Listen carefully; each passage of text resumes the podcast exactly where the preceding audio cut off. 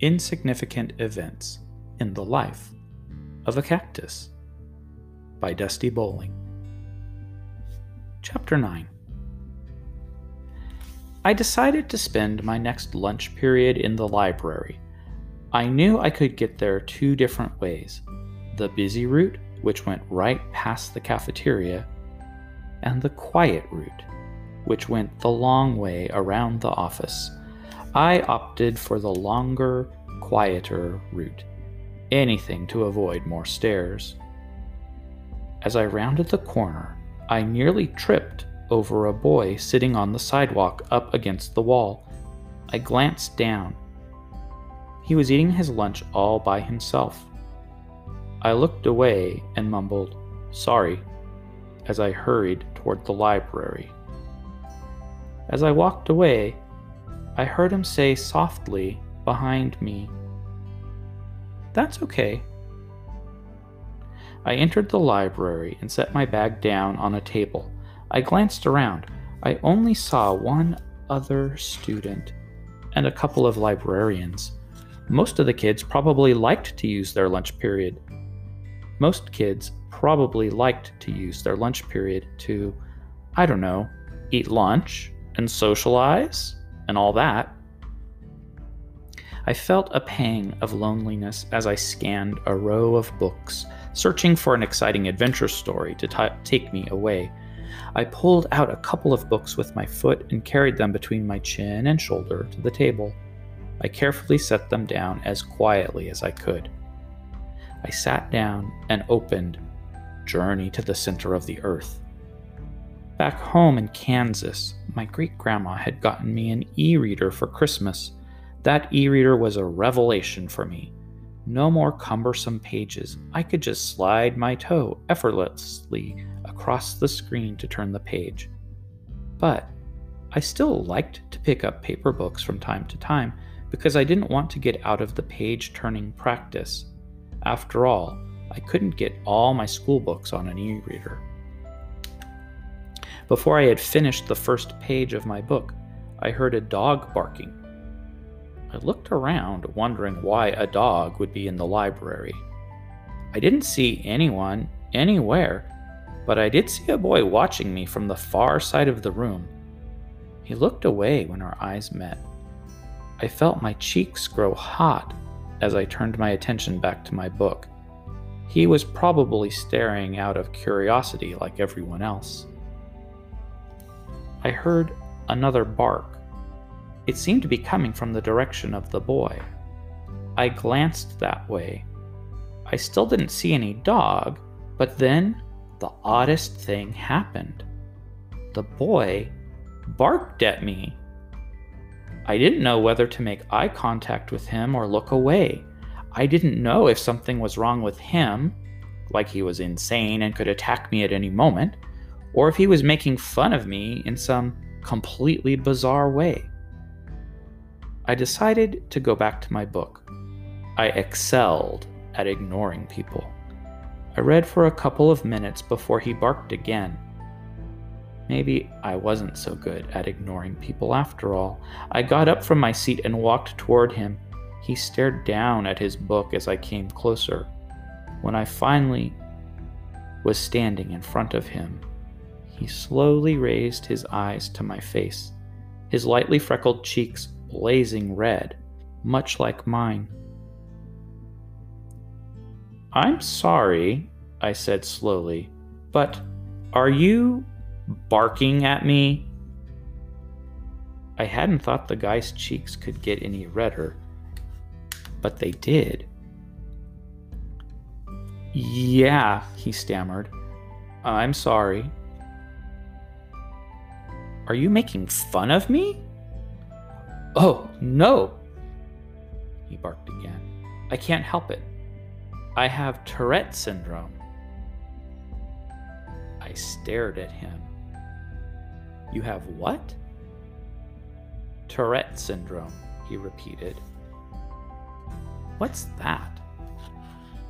The boy cleared his throat, barked, and then said, Tourette syndrome is a neurological disorder that causes involuntary motor or oral tics. He tugged on his messy light brown hair in a nervous way. I couldn't believe it. He had just recited his well rehearsed explanation of his disability like I had done a hundred times before. The boy looked from my face down to my non arm area and exclaimed, Whoa, you don't have any arms! In a, were you aware of the fact? sort of way. His response to my missing arms was so direct, I had to smile. I glanced down and shrieked, causing him to jump a little. Oh my gosh, I knew I was forgetting something today. He sat there, expressionless for a little while, like he didn't know what to make of my bad joke. How did you lose your arms? he finally asked. I shrugged. I'm always misplacing stuff. Probably left them in the fridge when I got the milk out this morning. Really, they could be anywhere. He grinned, then barked. Were they amputated for some reason? Usually people pretend they didn't notice my missing arms at all, or acted all weird about it, like those girls at lunch yesterday. It was a relief to have someone be so honest about the thoughts in his head. I sat down at the table and leaned in close to him.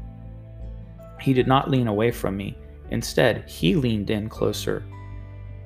Have you ever been to the circus? I asked before beginning my newest story, one I hadn't gotten to try out yet. No. Well, I said, I used to be a trapeze artist. You know what that is, right? Don't they like hang from ropes and stuff? Like acrobats or something? Oh, they do a lot more than that. They do all kinds of tricks, like swinging from the ropes and doing flips in the air before grabbing another rope. They often work in pairs, with one person holding the other person and swinging them up in the air or catching them after they've done a flip. Super cool stuff like that. Awesome! He was clearly impressed. How did you do that with no arms, though? Did you, like, use your legs? Like a monkey? No. I used my used the arms I used to have. His light hazel eyes grew wide. Used to have? I nodded. Yeah, you see, my partner and I were trying out this new routine. I was going to flip three times in the air before he caught me by my arms. But the speed I needed to do such an amazing stunt was just too much. When he caught me, I closed my eyes and breathed in deeply for drama. When he caught me, my shoulder sockets came loose and my arms tore right off. He gaped at me. What? It was awful, I went on. Him just hanging up there, holding some arms, blood showering the screaming audience. It was all over the news. Didn't you see it? We continued staring at each other like we were in a contest to see who would blink first. Finally, he grinned a little, then a lot. Then he started laughing. You're totally joking, he said, and laughed even louder. I was happy he found my story funny. Keep it down, Connor, a librarian said as she walked by with a stack of books. This is still a library. He smiled at the librarian, then barked at her. As she walked away, he turned back to me, still chuckling. That's Ms. White. She's super nice. She lets me sit in here during lunch, even though my tics are sometimes really loud. Hardly anyone's in here during lunch, so it's the best part of my day. He tugged at his hair again. So, is that what you tell everyone? That your arms were torn off in a circus accident? No, that's my newest story. I was born like this. The truth is totally boring, so I make up stories for fun. Lots of them, if you'd like to hear. He nodded. What's your name? Aven. I'm Connor. I would shake your hand, but. He motioned toward my armless area. blinking his eyes rapidly and barking as he did so. But you have horrible warts all over your hands? I said. Connor laughed again. You're funny, Aven. I blushed. My skin is so fair, even the slightest flush to my cheeks makes me bright red. I was probably neon right now. I once Googled excessive blushing and found out there's a terrifying name for my condition idiopathic craniofacial erythema. I went to school the next day and dramatically announced, I have idiopathic craniofacial erythema. My teacher called my mom out of concern for my health that very evening. Connor blinked rapidly and barked again. How long have you been going here? Just started a few days ago, I said. My family and I moved from Kansas. Kansas, Connor repeated. Ever see any tornadoes? Sure, we had a storm cellar and everything. A lot of people do. Did you ever have to get in it? Oh, yeah, I said, but luckily our house never got destroyed or anything. I thought you were going to tell me some crazy story about your house getting swirled up in a tornado with you in it or something, he said. No, I just tell stories like that about my arms. Though, come to think of it, losing my arms in a tornado would be a great story. I can see how a tornado could suck them right up. I pondered this for a moment. I'll have to think on that one later. Cool, I can't wait to hear it, he said. I'd love to see a tornado. Connor jerked his head and barked again. So, why'd you move here anyway?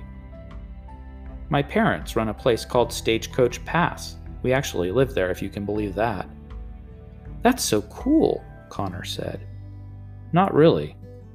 No, it is. I live in an apartment really close to it. My parents took me once, but I haven't been in a long time. Well, you're not missing anything, I said, so don't worry. Do they still do the gunfights? Yes. And camel rides? Yes. And gold? Yes. Cool, Connor said. You should stop over sometime, I told him. Since you haven't been there in a while and you live so close, I can even get you a free ice cream cone. He looked uncomfortable at the invitation. Maybe. I don't really like to go out a lot. Oh, okay. I watched him as he continued to blink his eyes rapidly. So, all these things you do, I said, like the barks and the eyes and the jerks and all that, that's from your Tourette's. Yeah, it really sucks. You can't just like hold it in like a yawn? Connor nodded. I can for a little while.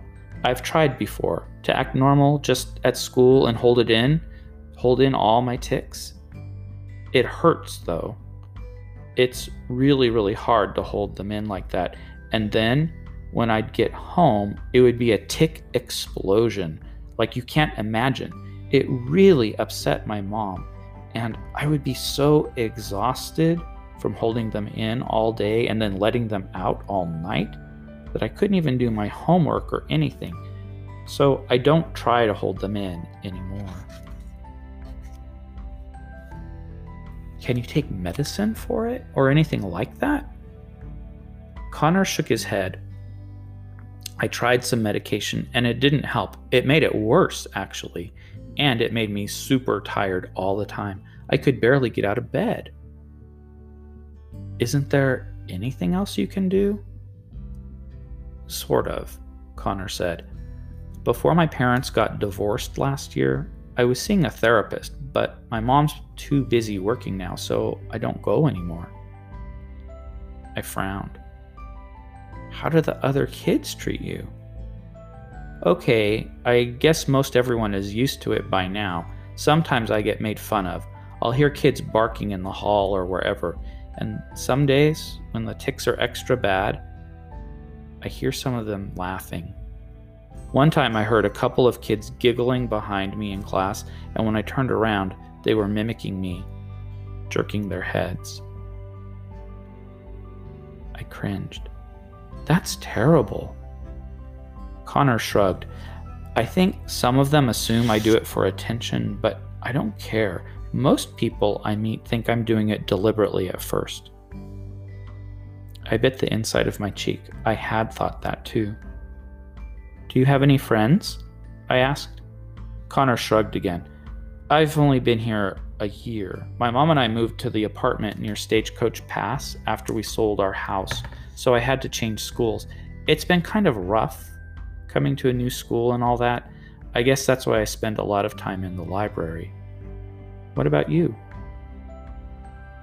I haven't made any friends here, but I had a lot of friends back home in Kansas. I guess because we all grew up together, no one thought I was weird or anything. They were just used to it. Connor nodded. Yeah, I had a couple of friends in my old school who didn't get annoyed by my tics, but I don't really see them anymore now that we live so far apart. Connor rolled his eyes and blinked rapidly. Has anyone been mean to you? No, not really. They just act weird around me, you know? Like they don't know whether to look or not, to ask about it or not. But no one has talked to me like I'm an actual person. Connor nodded in understanding. People act like that around me too, except I think it's that they don't know whether to laugh or not. Like, they're not sure if they're being mean or whatever. Some people just ignore it, like it's not even happening. I guess I like that the best. Some people do that to me too, but in my case, it's kind of ridiculous, I said. Connor jerked his head and laughed. Yeah, like my armlessness is something that could slip by someone. I mean, how unobservant do you have to be not to notice that someone doesn't have arms? I'm pretty unobservant, and it only took me about a minute. My point, exactly. The bell rang for class to start, and my happy mood sank. I wanted to stay here with Connor. It was nice to have someone to talk to besides my parents. I guess I better get my bag. I stood up from the table and looked down at him. I'm glad I stopped in here today. Connor looked back up at me and smiled. Me too.